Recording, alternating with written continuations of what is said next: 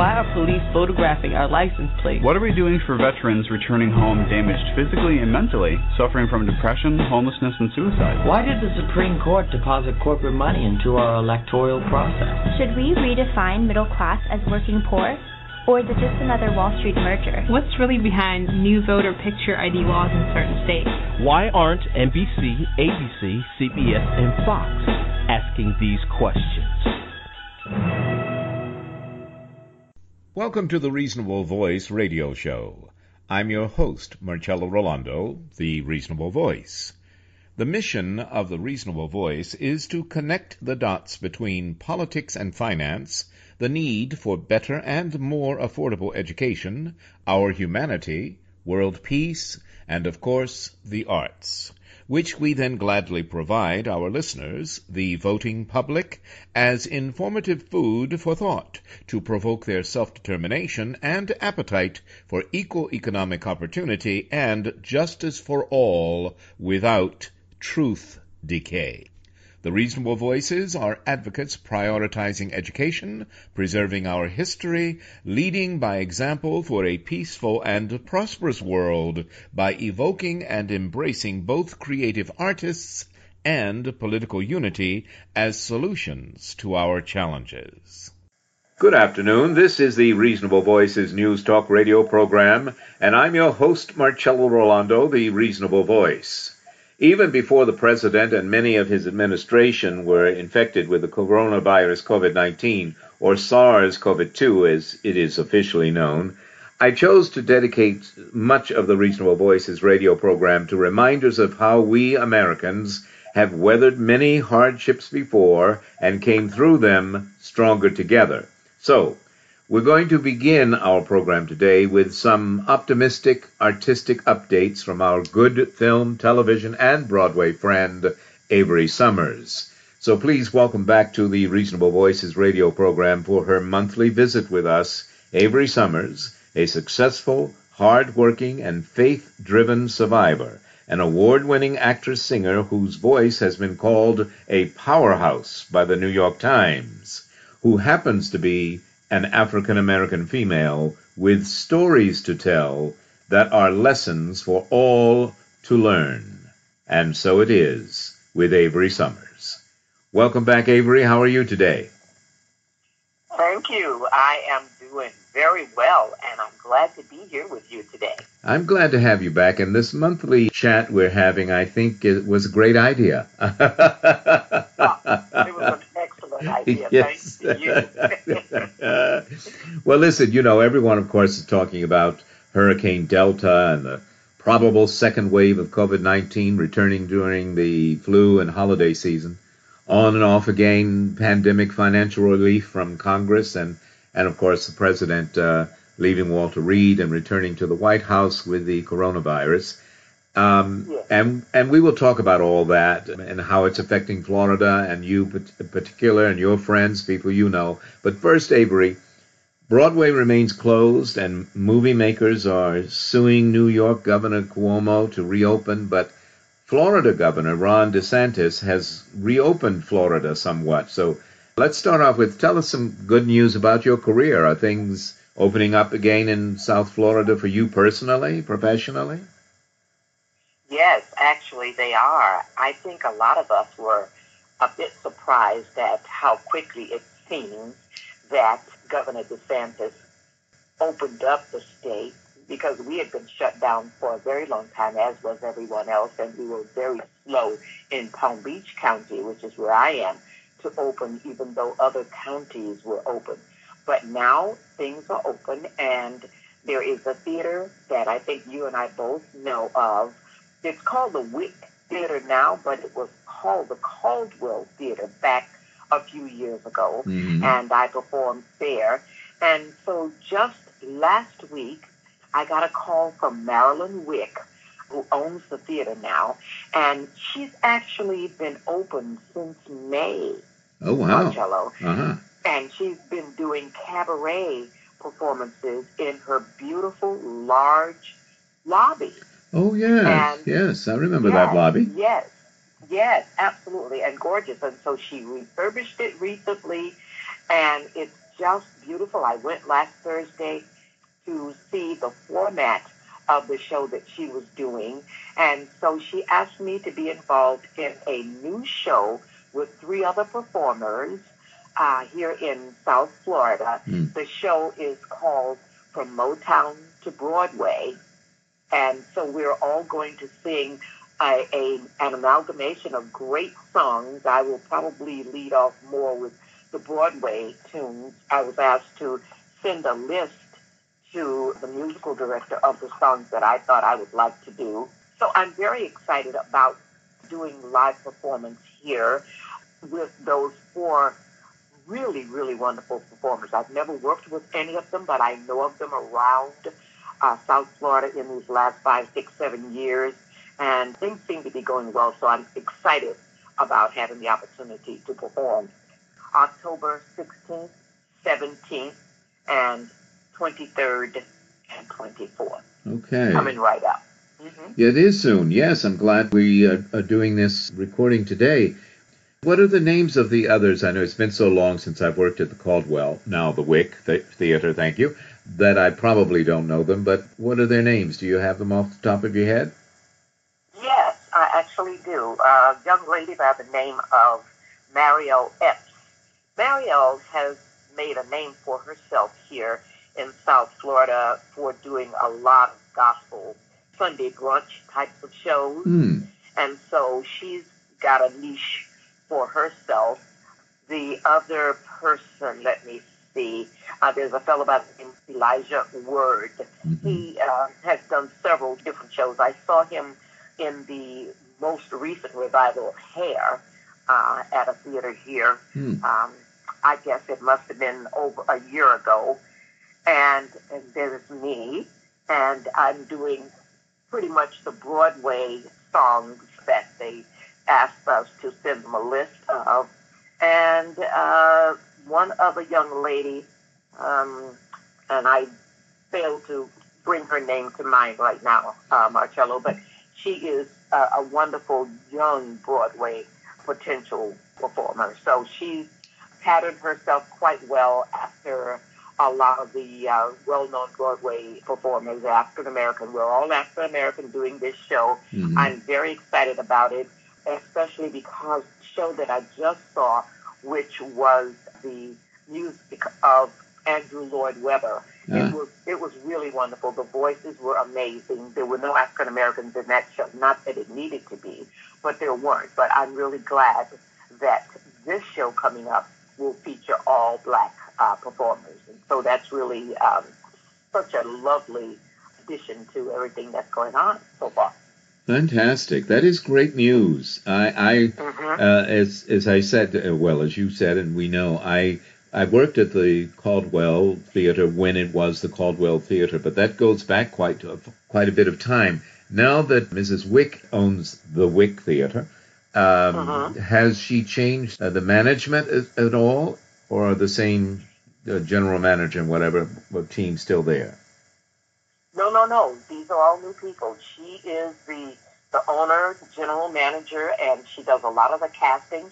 I did briefly meet a new person who works with her now as her associate, and the musical director is different. Everyone is different there now. So they are all on board with a different way of performing. I tell you honestly, Marilyn came from the costume world. She has a lot of the original costumes from movies and plays and shows on Broadway. And I believe that she had several costume world buildings around the country.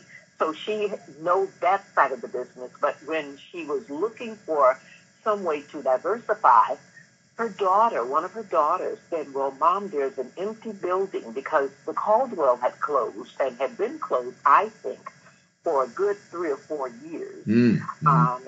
And when she was looking for some other way to work, her daughter said, Mom, this building is empty. Let's take a look. And they did, and they fell in love with the building and where it was located.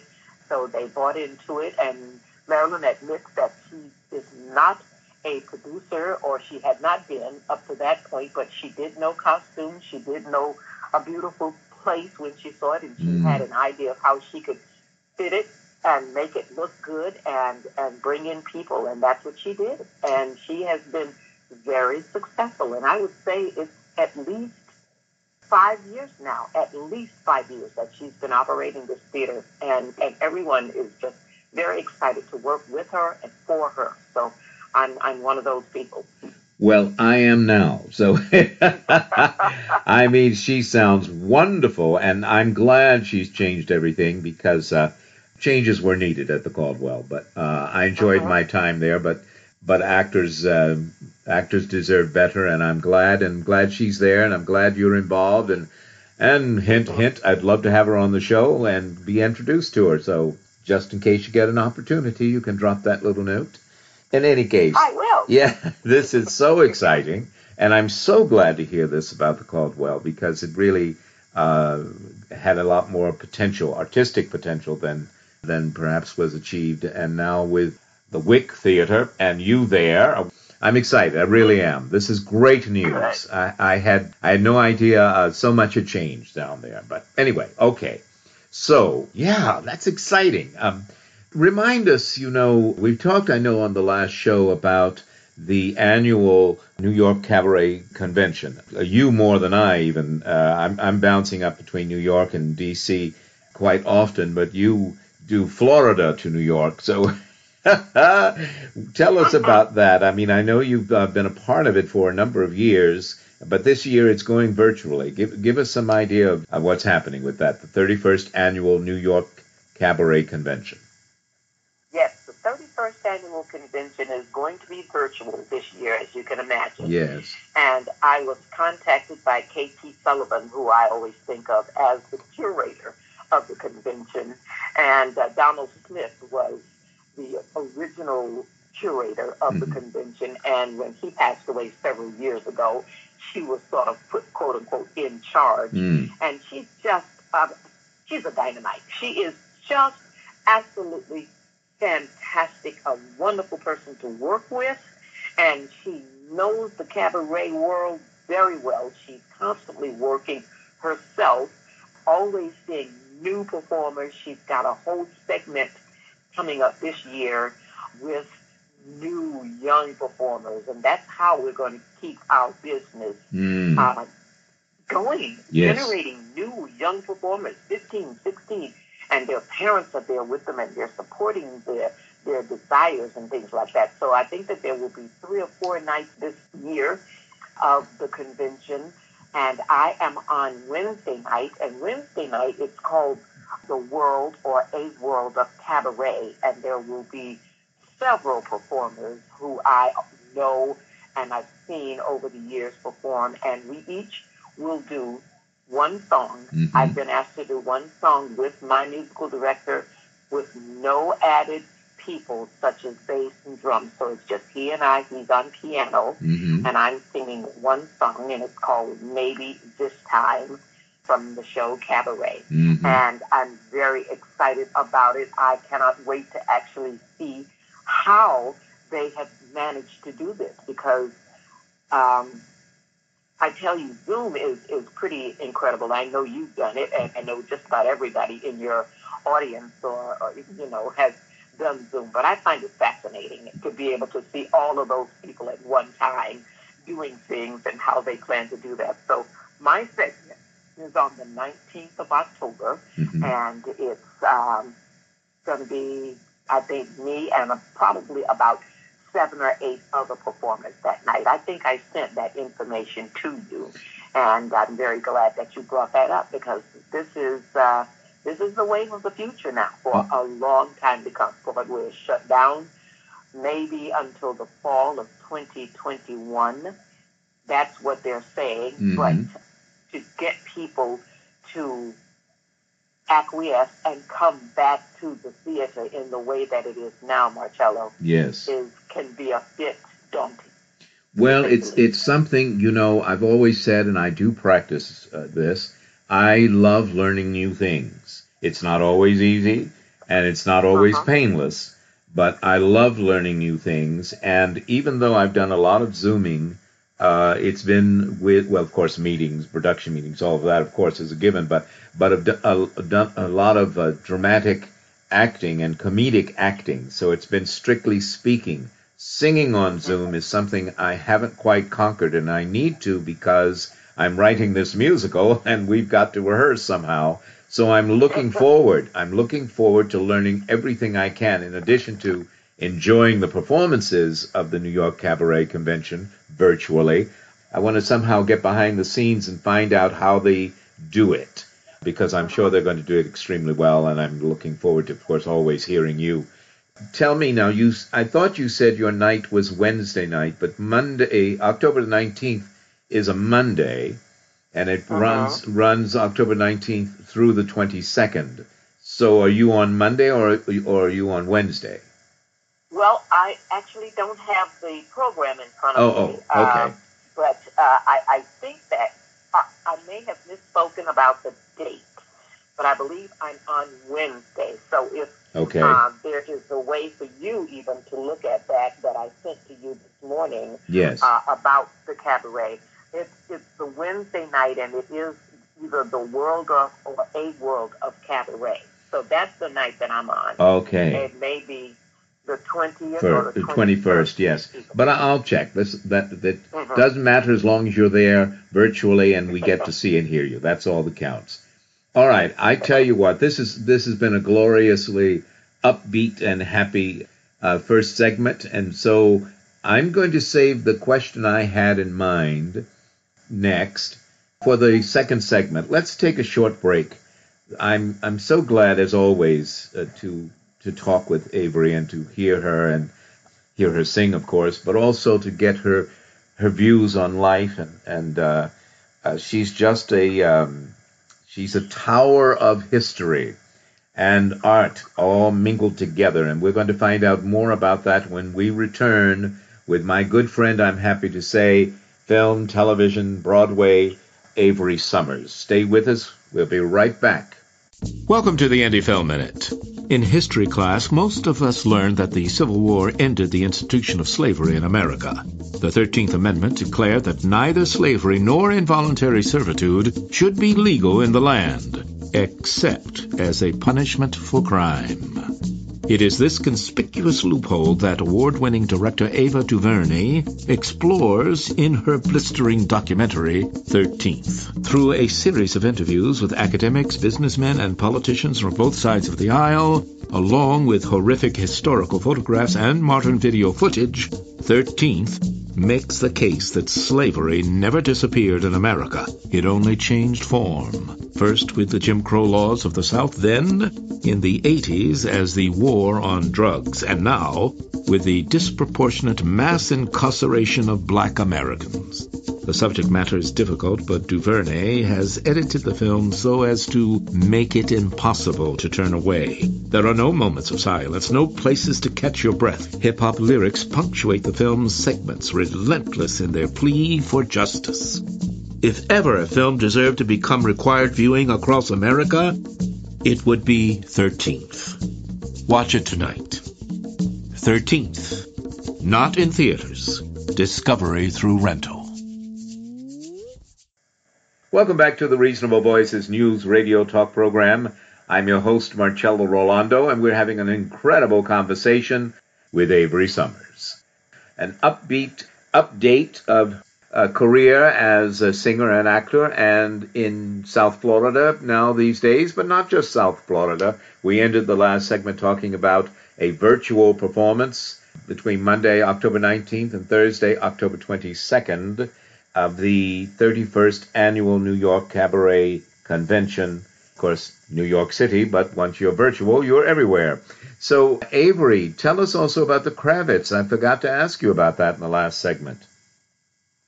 Yes, well, the Kravis is a wonderful performing arts center here in West Palm Beach, and you know that, too, Marcello. Yes. And I was scheduled since last year. It's been a year now that I'm on their schedule to do my show. The original idea was for that I was going to create a new show about the blues singers in my life that I've always loved. Mm-hmm. But I had a show that you saw in New York called For Sentimental Reasons. Yes. So Lee Bell, who is the senior president of all of the performing arts there, called me about a week ago after the city of West Palm Beach and the county of Palm Beach was reopened by Governor DeSantis, and he said, how would you like to keep your date of December 19th? And I said, oh my gosh, all right, but you know, we stopped working on the new show back in March when we were all closed down. So he said, listen, let's just do a reimagined version of For Sentimental Reasons. Would you like to do that? And I said, absolutely. So I talked with my musical director here, whose name is Phil Hinton, and he and I are going to get together this coming week and reimagine For Sentimental Reasons, and we're going to do the date of December 19th, 2020 at Person Hall in the Kravis Center. I'm very, very excited about that. Yes, that is such a great facility. It is such a beautiful place, both exterior and interior. It's always been marvelous to be there, and I'm so glad you're going to be back, and back as soon as this year, which is fabulous. Yes, thank you. Don't you just love it when, you know, when theaters call you and say, how would you like to do this? And not only that, and I've had this experience too, but not as much as you. But not only that, they say, what would you like to sing?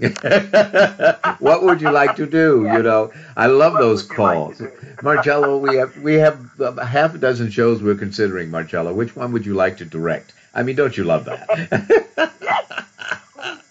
Love that, and it's just such a great vote of confidence for us as performers and our abilities and the things that they feel that people love. And they always say, and you have a great following, Avery, so you know we're going to put out the information and we'll get the machine rolling on, you know, on all of the publicity for you and everything. So yes, of course, it really makes everybody feel really good.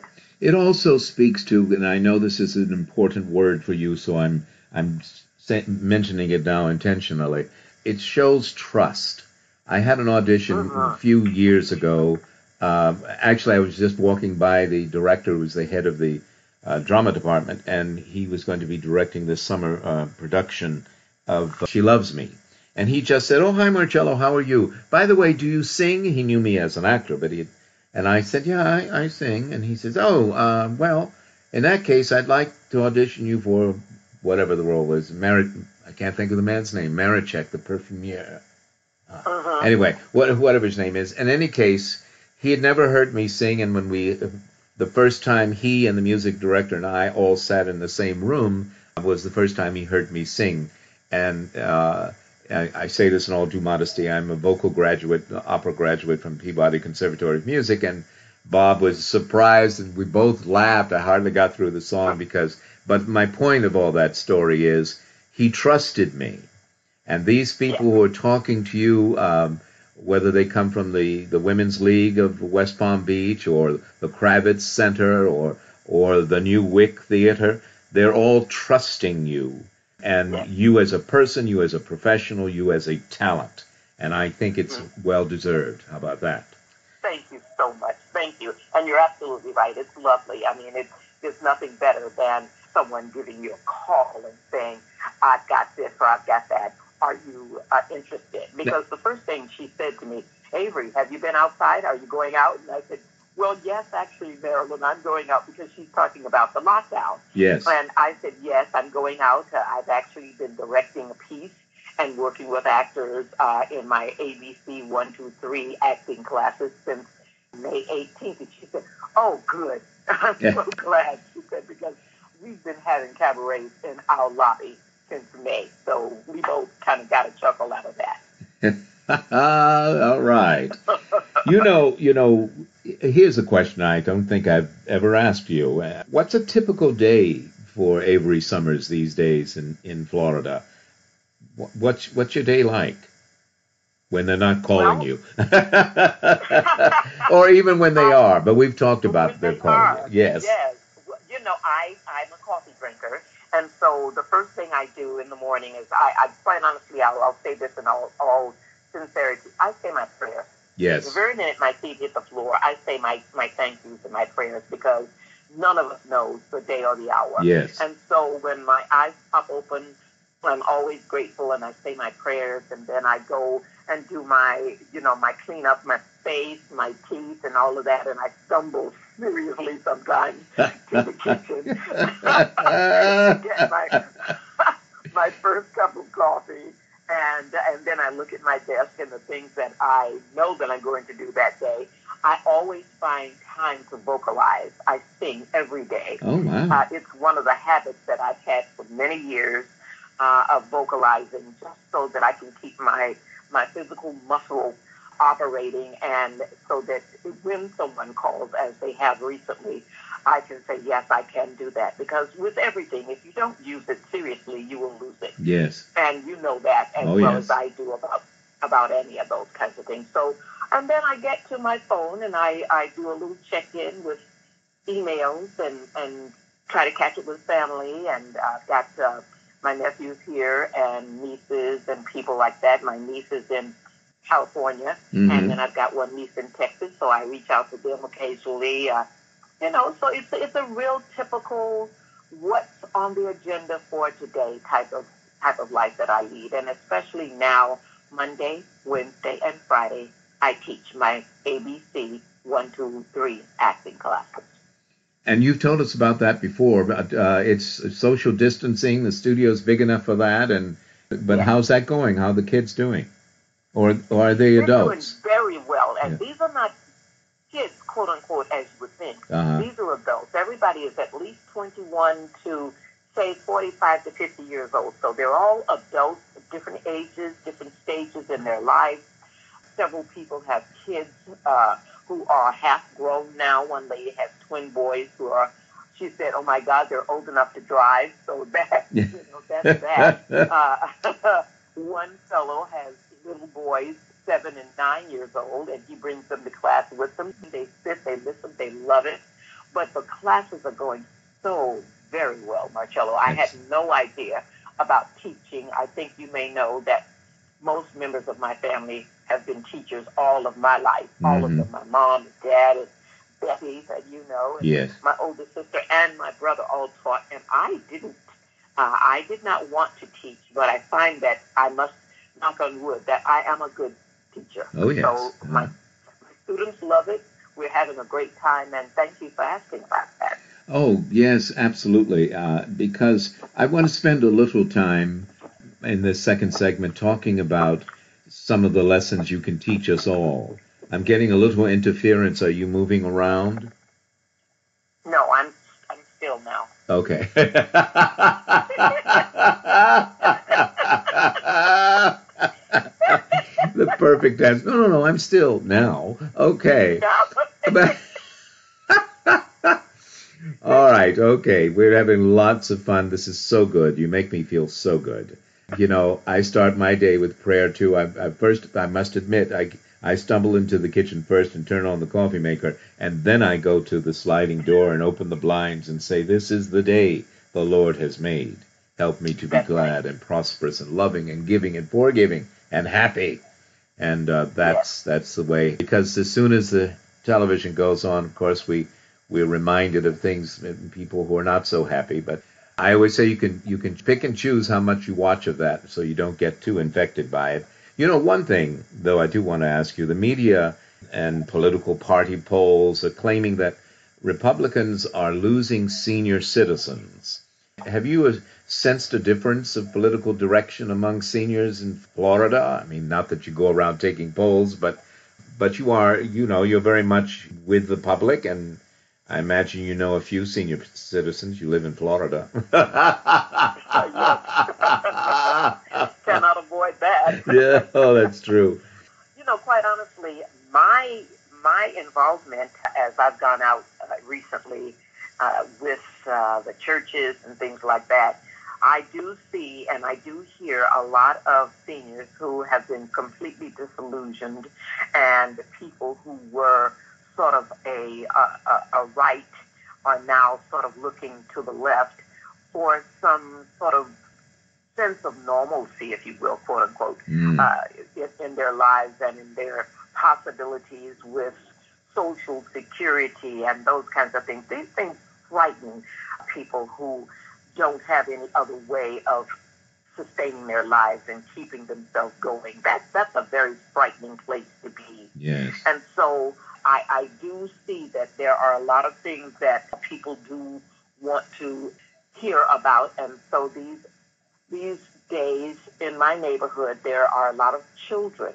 And now they are doing virtual as well as brick and mortar. Mm. And so I don't see the children. So apparently they're back in school now, which is another thing to be discussed and people to be anxious about. And it's just so much now that everyone's so anxious about, Marcello. Yes, you know? I can imagine. And I know you've mentioned to me before that you have a precondition. I don't know that you ever told me what it was, but you may have. In any case, with that and others, I'm sure that you know, how do people respond when the president says, don't worry about COVID-19? Well, the people that I know, and my condition is diabetes. I was diagnosed with diabetes now about 15 years ago, and I have dealt with it with medicines and with diet and with exercise and with insulin at different times from different doctors. It all depends on which doctor I've worked with over the years. And now my medication has been significantly reduced, and I'm thrilled about that. Yes. But I believe that the people that I know are looking askance at the president and not understanding how he can say that with, you know, over 200,000 people dying in this country. And, you know, everybody is watching this. And I've got several personal friends. One girl's father was in the hospital. They went back to try to get him out because he wanted to get out, but they were not allowed to get him out. And he died with them watching him through a window. Mm. And I have a cousin in Miami, young girl, fortunately, who has 3 children who had COVID, and she survived it. But her life is not the same. Yes. She doesn't feel great every day anymore. Yes. You know? Yes. So this is not a hoax. No. This is not a joke. This is real. It's a real virus. And I just want everyone to just man up, girl up, and do the thing that you know is right for. It's nobody else but you. Do it for you, and then you're helping other people. Yes. Wear a mask. Yes. And you know, and I know people who have survived the coronavirus, and they are not the same, and they admit it. And they're out there working, they're doing the best they can do, but life has changed, at least physically for them. There are certain limitations, and so it's not like... Well, it's not like what you hear from the White House. Let's just put it that way. You know, we're both TV actors, and we know, as I always tell my on-camera students, the cameras never lie. You have to think and feel the truth so that your face shows it, your expression, your eyes show the truth, because the camera's going to pick up whatever your brain is talking about. So I just wonder. As TV actors, we're not going to get too political, but as TV actors, do you have any observations regarding Trump's televised return to the White House for the mask rip-off moment? I mean, what are your thoughts? Well, my thoughts are that all of this was a show. I don't mean to be such a downer about any of this, but when people are ill, and I think that you may be able to understand this, the eyes are sick. Yes. The eyes are sick. And my mom used to say all the time, let me look at you. Let me look at your face. I can tell how you're feeling by the way you look. Mm. And I believe that he is not doing as well as he would like for us to believe. Mm. But on the other side of it, I do understand, I think, a sense of strength that he wants to project, so that our country doesn't seem weak. Now, there is something in that, but I think it's twisted a little bit because he did go to the hospital. He has been ill. And so I want for us to all have the real information so that we all know what's going on, because if for some reason this man is stricken and completely down, the country then has to rethink how we will react. Yes. Don't you think? Yes, I agree. And we have to be ready for any possibility. We really do. We need to be, I often say to people, you've got to think beyond what's right now, because things are moving forward whether we go with it or not. So you better go with it. That's right. Because it will run you over if you don't. Let's talk a bit. We do need to go over this. It's a question that I always like asking you, and we've talked about it both on radio and off. Your ancestors, you often mention them, your sensitivity to their plight and how you live your life differently, knowing not only what they endured, but that they couldn't possibly imagine, in all probability, what your life is. Talk a bit about that. Right. The thing that I think so much about, Marcello, is how my ancestors were brought here with no knowledge of anything, no knowledge of the language, the land, or anything. Of course, having husbands whipped away from wives and children whipped away.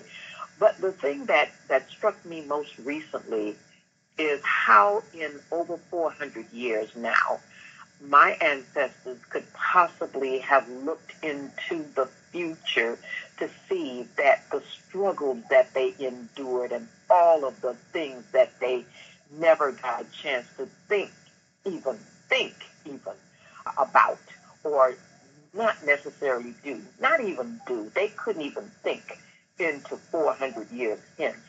And see me as a young black woman, a middle-aged black woman, becoming the performer that I've become and having the opportunities that I've had to perform and talk and speak and act in front of millions and millions of people on television and in film. They couldn't even imagine that the struggles that they went through would get me to this point by standing on their shoulders. Mm. That's something that hits me in my solar plexus a lot. And I wish many, many times that even my own mother, hence these years that she's gone, could see the kinds of strides that I've made as a woman, as a young woman, as a middle-aged woman, coming into my own. And I thank them from the bottom of my heart, my ancestors, for dealing in the way that they did or had to do in order to make things wonderful for me. But it really pains me to see people like Breonna Taylor and George Floyd and Rayshard Brooks have their lives snuffed out because of racism. It just pains me so much that I almost don't even want to speak about it anymore, but I am determined to speak their name. Wow, Avery. Well, thank you so much, my goodness, for everything you are. We're going to have to say goodbye now, so I can hold it together. But just want to say how much we appreciate you and appreciate your talent and appreciate you being on the show. Want to remind everyone, go to the Wick Theater.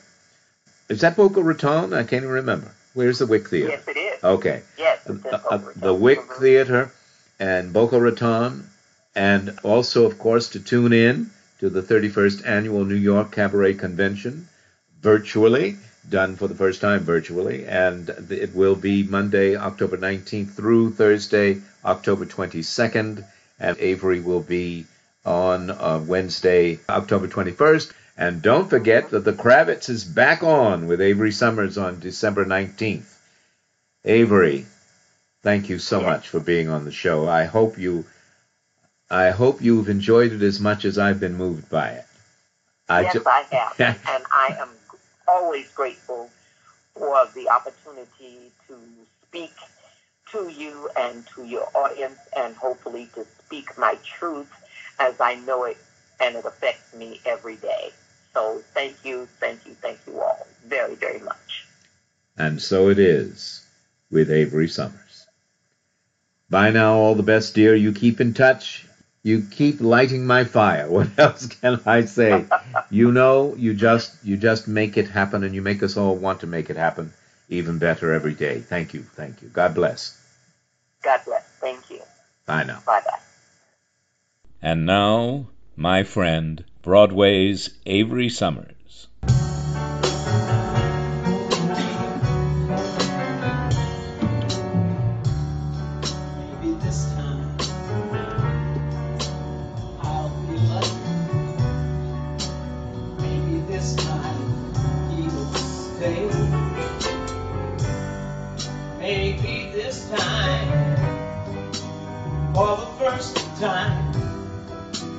Love won't hurry away. He will hold me fast. I'll be home at last. Not a youth anymore. Like the last time and the time before. Everybody loves a winner, so nobody loves me. The lady peaceful, the lady happy, that's what I long for. All the odds are in my favor. Something's bound to begin. It's gonna happen sometime. Maybe this time I'll win. Everybody loves our.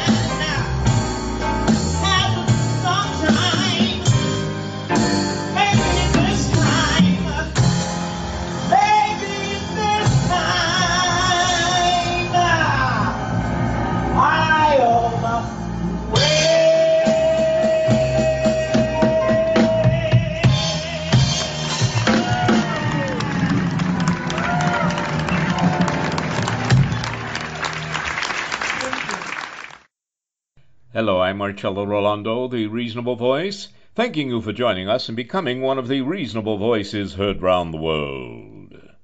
Trump, misinformation and mental health versus duty, honor, country. By profession, I'm a movie, television, theater man, always progressing forward, more often than not, figuratively, astride old Bob, filling my left stirrup with filmic happy endings and my right with the pragmatic common sense of a moderate reason, all the while hoping to protect our children's future from the ravages of what Trump enablers and McConnell have done to Lincoln's Emancipation Proclamation Party. Imagine too big to jail bankers aided and abetted by Bush Cheney, even more ravenous for their next economic, political, and environmental puppet prince. Despite our 2020 tragic political horror show, most Americans expect after Tuesday, 3 November, life will return to being what we used to see at the movies. Big screen glow lighting our oversized bucket of buttered popcorn and mounds of joy, with usual keep-it-simple stupid superheroes providing happy endings on and off the screen. But can America make such a comeback? I'm a Vietnam-era vet, And when I read that an average of 20 veterans die from suicide per day, I'm reminded that everyone in my basic training squad went to Vietnam except one. I was stationed at Fort Meade, singing in the soldiers' chorus of the Army Field Band, but like the boat owners who rushed to help the Coast Guard rescue New Yorkers off Manhattan on 9/11/2001, I get it. Combat veterans who returned home forever changed, as we are now, allowing a GOP aligned with the president projecting his reckless carelessness on military and civilian families who've sacrificed the most, for whom support our troops is a mere convenience, must not be permitted to redefine our exceptionalism. We must reclaim our vote, our dreams, and our nation. 2020 is not the first time in American history that political leaders have been subjected to potential harm, indeed deadly force. We have a murderous history of neighbor against neighbor since before we were a nation, even after a bitterly divisive civil war. But it didn't take a nuclear threat to all life on earth for us to benefit from a statesman and humanitarian who cared about our children's children, to honor the office of President of the United States. However, since 8 November 2016, there has been an increasing addiction to opioids, derisive division, racism, climate change denial, alcohol, a willingness to kidnap and terrorize a sitting governor, and with our silence, permitting a non-peaceful transfer of presidential power. This isn't patriotism. It's domestic terrorism, instigated at the very seat of American power, and, like 1930s Europe, it's in plain sight. Think about that, and decide what role you're playing, because America's life hangs in the balance. Even as United We Stand barely manages to hold its preamble above the quicksand of tyranny, pushing us toward calling on a foggy-bottom solution, we must weigh heavily on what shredding our Constitution in order to save it will mean the day after. We are not now what a land of the free looks like, nor how a home of the brave addresses such behemoth global challenges. Bravery is having the courage to recognize the problem and mastermind a solution that empowers truth as the measure of patriotic fortitude, to tell the truth about a global pandemic threatening the lives of people you were elected to preserve, protect, and defend. Bravery is duty, honor, country. So why aren't our elected leaders and America's Fourth Estate talking heads discussing immediate, potentially life-saving solutions? Why aren't we, the electorate, asking for new laws that see American security more in scientific, medical, and technical achievement than forever wars, unlimited terms in Congress, and climate change? Where's the beefed-up 25th Amendment? How long should we not legally suspend the repeated display of amoral and illegal behavior of a president before we move to officially question his fitness for office? Where is the mandate that says when the House impeaches, the Senate must call witnesses to ensure we remain a nation of laws and order? When will we recognize that we are becoming the very thing we oppose, and propose we make our one-person, one-vote exceptionalism sacrosanct patriotism, instead of continually allowing the habitual addiction to dirty money to erode our electoral process? Our president's anemic response to America's COVID-19's 7,717,932 cases is partially responsible for America's 214,370 deaths. So it's not just non-voters and those undecided who are tacitly enabling Trump's anti-Americanism. We must not only vote in every election, but pay attention to what the elected actually do between each election, or like Trump, we too will be responsible for America's losses. Some movies pay tribute to the cost of our freedom. 3, made after the real-life Cuban Missile Crisis, revealed how easily America could be disappeared from within. So, with malice toward none, let's vote rationally, because logical and equitable solutions require enlightened leaders. Thank you, and join us. Become one of the reasonable voices heard round the world. Thank you for continuing to listen to, support, and share the Reasonable Voice Blog Talk Radio with family and friends, especially online. We enjoy hearing from you, and in response, yes, we are now accepting new company and business advertisers and welcoming organizations seeking to be one of our sponsors. So please do continue to email us at thereasonablevoice@gmail.com. However, if you prefer to simply make a donation, your donations are greatly appreciated and can be made through PayPal by clicking on the Donate button found at the top of the homepage of The Reasonable Voice. Website. Thank you for joining us today to make every day as reasonable as possible. We hope you will download and share our downloadable podcasts. I'm Marcello Rolando, the Reasonable Voice, hoping you will become one of the reasonable voices heard round the world.